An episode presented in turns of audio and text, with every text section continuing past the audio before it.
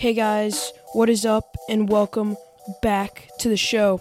Now, today's episode, we're going to be talking about Nadal and everything that's been going on with him. We're going to start off with that. And then once we're, we're done with him, we're going to move into the NBA playoffs. And one thing to address here for me is yes, I have not made a podcast in four weeks or so. I'm sorry about that. It, moving into the end of the school year, it gets stressful. I get less time to uh, make episodes, but trust, it'll be back to the weekly schedule and sometimes even more during the summertime. Um, but with that, uh, I hope you you're doing well uh, over these past four weeks. I haven't been here. Who knows how much you actually care if I make one? I don't, I don't know. I mean, I'm not I'm not that amazing, right? Uh, uh, and, and but anyways, uh, Nadal uh, and everything going on with him, and then we'll go into the NBA playoffs coming up on today's show.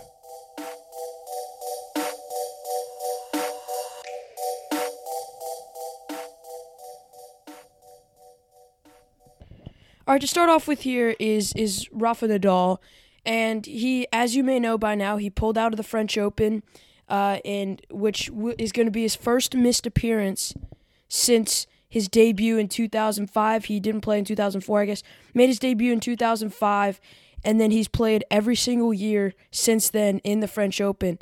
And now, the first, obviously, the first thing that comes to mind is is when this French Open comes around. He, he's the guy you think of when you think French Open, men's or women's. You just think of Nadal, and and it, without him there, it's gonna be like a whole different field, uh, a, a feel of of the tournament, and it's just gonna be weird and different without him. Uh, and really, uh, the other thing, the other big news is is that he said the back half of 2024 was going to be his final year. And now for me, obviously we went through this with Federer last year, um, and and now it, it's coming into Nadal. We're moving into a different area, unfortunately. You wonder how much lo- longer Djokovic is going to last. He's been more healthy than Federer and Nadal have been, so you wonder how much longer he's going to last. But with Nadal, he's someone that's he's been my favorite player ever since I started playing tennis, ever since I was watching tennis. Obviously, I felt it with Federer, but with Nadal, I feel like it's it's something different for me because I I got for my tennis team at school, we have a GroupMe and it has the whole entire team in it and and and my coach said that that he retired. And I immediately went to Google, immediately went to Twitter, and I was like there's no way he's retired. My heart just dropped in that moment because I've never he's been my favorite player ever ever since I started watching and I've there's never really been a time without him. I was like, there's no way that's true. I remember seeing how he him saying next year was going to be his last year, 2024 was going to be his last year.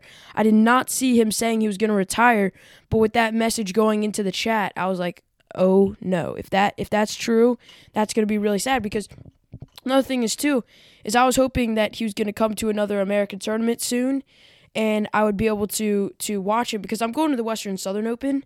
So uh, I was hoping that maybe he'd go back to that tournament again before the U.S. Open.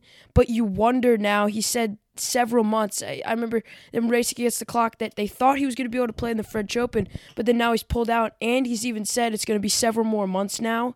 So you even wonder about that, the U.S. Open, that type of thing. Uh, you, you really know that he wishes he could be out there. Obviously, at 100%, you know how he plays. So I guess injuries were going to come at some point, but you just didn't know, or he's had injuries, but you didn't know when they were going to come back to him later on. And, and if, if next year or whenever he starts playing again is going to be the farewell tour, you, it's, we're just to have to enjoy every single moment of it. Uh, you know, because we're if when he's gone, he's we're not only to lose uh, one of the greatest of all time, we're, we're to lose probably the one of the guys that has the most class out of any of the players on tour, especially among one of the goats. There, there's not there's not any arrogance on him. There's there's the benefit of the doubt, graceful loser, all that type of stuff attached to him. There might not be another guy like him ever again, at least in our lifetimes. So uh, we're gonna have to enjoy with what we have left of him. And you wonder, will he be able to win the French Open next year? Because you know that's probably to be his farewell tour. That's probably where he's to end his career. Uh, so it'll be just interesting to see how this plays out. But hopefully, I hope he comes back soon. And uh, that that that's what it is on Nadal, you know. So hopefully he's able to come back. Which I believe he will be able to at some point. But we just have to wait and see and figure out when. But we're gonna have to enjoy it when he when he's back out and playing because next year is gonna be the end. Anyways, though, to transition into the NBA, uh, Eastern Conference Finals, Western Conference Finals, Lakers, Nuggets, Heat, Celtics, you know it all. Uh, and the team I want to start off with is my team, the Miami Heat. And obviously, as a fan, I think that they have the way they're playing. I think they have the opportunity to win the championship. But coming into the playoffs, I mean, I'm not the first person to be talking about them like this. Is they lost their first play-in game, so that's that. They they were on the brink of elimination. They they, they weren't really they weren't really in danger of losing to the Bulls, but it was still a close game the majority of the time. So entering the playoffs, you're like, okay, maybe they'll win one or two games. This is even what I thought. I, I said Bucks and six or, or Bucks and seven, and and that was even optimism from me as as a fan. And but then when they beat the Bucks in five, or when they won, they won game two or something like they won game one. When they they had one and one going back to Miami, I was like, okay, this is looking good. I, I like the way this is going. Win both those games, uh, and they win in five. And so moving into the second round now, I was like, okay, this is great. Will they beat the Knicks though? They got games at MSG, all that type of stuff. Beat them in six. Um, the offensive performance has been more than you. That has been better than you anyone could ever have imagined. Especially they they were not shooting like this the way that they were during the regular season this consistently, and they're doing it all without Tyler Herro, a twenty point a game scorer. So really, the way that they've gotten here has been most impressive that I've seen over the past few years. Eight seed, losing Tyler Herro in the first round, really just everything didn't. It didn't seem like for the way that things were going and moving it for, for the play into the season play in playoffs uh, that it, they were going to have any opportunity of knocking off the bucks much less being in the eastern conference finals um, but now they're here playing the celtics they take game one Celtics go ice cold in the second half, and the Miami Heat take advantage of that. They turn a 12 point lead into a seven point win, or 12 point uh, trail, trailing by 12 into a seven point win and they have been the main story of the playoffs so far. Uh, and will Jimmy Buckets doesn't believe in playoff Jimmy. Uh, obviously, he's a pretty humble guy, but you would expect him of all people to believe, or, or not necessarily. I take that. I mean, you expect. I mean, he he he plays it off. What I mean, good guy, but I, I I don't know what I'm trying to get into here. But playoff Jimmy is a real thing. The ten more points a game I think that's part of the reason why this team is playing so good because they know behind a leader like Jimmy Butler, it's allowing it's making other guys step up, knowing that we know that we're gonna get led by Jimmy, but he's not gonna be able to do it all himself. And so it allows other guys to play with that competitive fire. It's the playoffs, anything can happen. And now they're back in the Eastern Conference Finals, up 1 0. They already stole one at the Garden. So really, I think anything could happen at this point for this Miami Heat team. They could move into the finals. And on the other side for the Nuggets, or on the other side for the Nuggets, I mean, yeah, technically other side, but uh, Boston Celtics. That that first game was not something to write home about necessarily. They, it it that it looked like most of the game, especially a lot of the first half, that it was going to be a game where Celtics, it, the Heat were going to keep it within ten the entire time, but the Celtics were not, were never going to have trouble. Um, eh, especially moving in the second half, they started off pretty strong. They got up to a 71 59 lead, but then it, things turned and it became 78 78 at like the six minute commercial break or something like that, or the third halfway through the third quarter. And uh, that, that, that, that was the main turning point of the game. And the Heat never really looked back. Obviously, it was close, but the Heat never. Uh, let let it go. They they made sure to stay in it the entire time, which they did, and they took game one from the Boston Celtics. They stole it from the Boston Celtics. Um, and now, because the way the Heat have been playing, the Celtics know how the Heat have been playing, but the Heat haven't really faced anyone like uh, a, a team like the Celtics that they're the most complete team that they've played so far. Obviously, the Bucks have Giannis and stuff, but Middleton was injured at times. I feel like during the regular season, uh, so he played less. Giannis was obviously missed a couple of games. They still won games with Giannis, but this is the this is the most healthy, most complete team that they played in the playoffs, and they didn't seem phased by it. Uh, it, they went into the Garden and they and they took it from the Celtics. They, the Celtics said they knew that they were they they went ice cold the second half. They and the Heat took advantage, and they know that that's exactly what they did wrong. So they they're gonna have to make those changes. But I I mean I guess I do believe that the way it's been going now, I think I do see them take a game two. I think that they're gonna make adjustments. I. Uh, th- th- this is a, obviously a really on fire Heat team, and I think that when it comes back to Miami, Miami's going to win the two in Miami, uh, and then it's going to go back to Boston. Boston's going to win game five. And then when it goes back to Miami for game six, I think the Heat are going to close them out. I mean, and at any other point during the regular season, like if it were the middle of the regular season, I'd be like, oh yeah, Celtics are going to, could even sweep the Heat.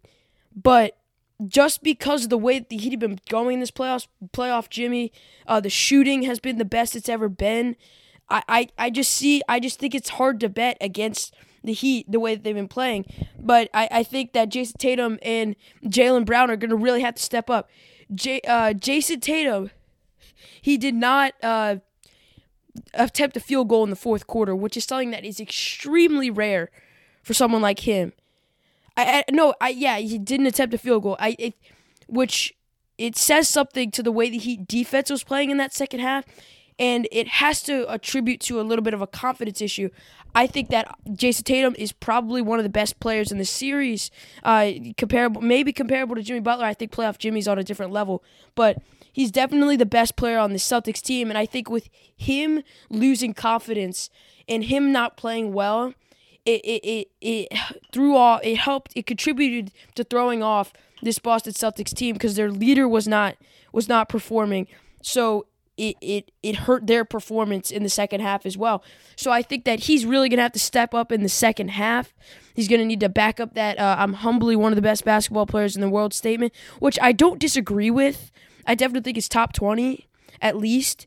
But that that game one performance, it wasn't terrible as a whole. But the way he went completely up and down is not gonna be is not gonna be enough to win a series for the Celtics. Now on the other side, Lakers and Nuggets. I think the N- Nuggets obviously up 2-0 now at this point. I I don't see the Lakers coming back from that. Um, I I think it's been a great run for the Lakers. They're they're a seven seed. It's been a really impressive run for them. Obviously, you knew that they they had the the, the tools to put tools in the toolbox to put together a really successful season, but it took them a long time to figure out what how to put build and put the pieces together using those tools. Um, and I think uh, it, it, it they finally figured it out at the right time. Now it dropped them to a seven seed in the playoffs, but but they they did not they've not played like a seven seed. They beat a really good Warriors team. They beat a a good Grizzlies team. Obviously, you had the whole Dillon Brooks thing and and and Ja Morant stuff going on, still going on. By the way, what is Ja doing, bro? Um, and I obviously I think it was it was a Grizzlies team that wasn't playing at its best because of everything going on in the background with John Morant.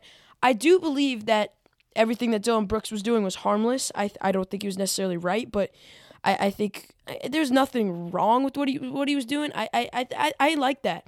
I like the the trash talking. I like that. It, it makes me more locked into the series uh, and more interested in it. Um, but anyways, they they played really good. They beat they knocked off the Warriors as well in six, I seven might have been seven, but still knocked off a Warriors team that had beat the Kings in the first round. A, t- a Kings team that was really excited, a really good Kings team, a Kings team that had not been in the playoffs. Kings, as an organization, have not been in the playoffs for a long time, and so eh, that that that, that moving in now to the Western Conference Finals, I just believe that the Nuggets are too good for him. Nikola Jokic, I, I, eh, Jamal Murray, every, everyone. I think that the Nuggets are too good for the Lakers, and I think that this is where the road ends for for the Lakers. And I think that I'm not one to praise the Lakers a mighty lot, but I think it's impressive that they've been able to put this team together. They they knew that they should have LeBron, AD, Austin Reaves was emerged. I, I they they should have earlier, but I, I do think it's impressive that that they put it together at the right time. But this this is a Nuggets team. I think Jokic, obviously a couple of MVPs, been one of the best basketball players in the NBA. for multiple years now, and I think that he's ready to add a uh, national or, or what, what whatever you call it, a NBA championship to his resume.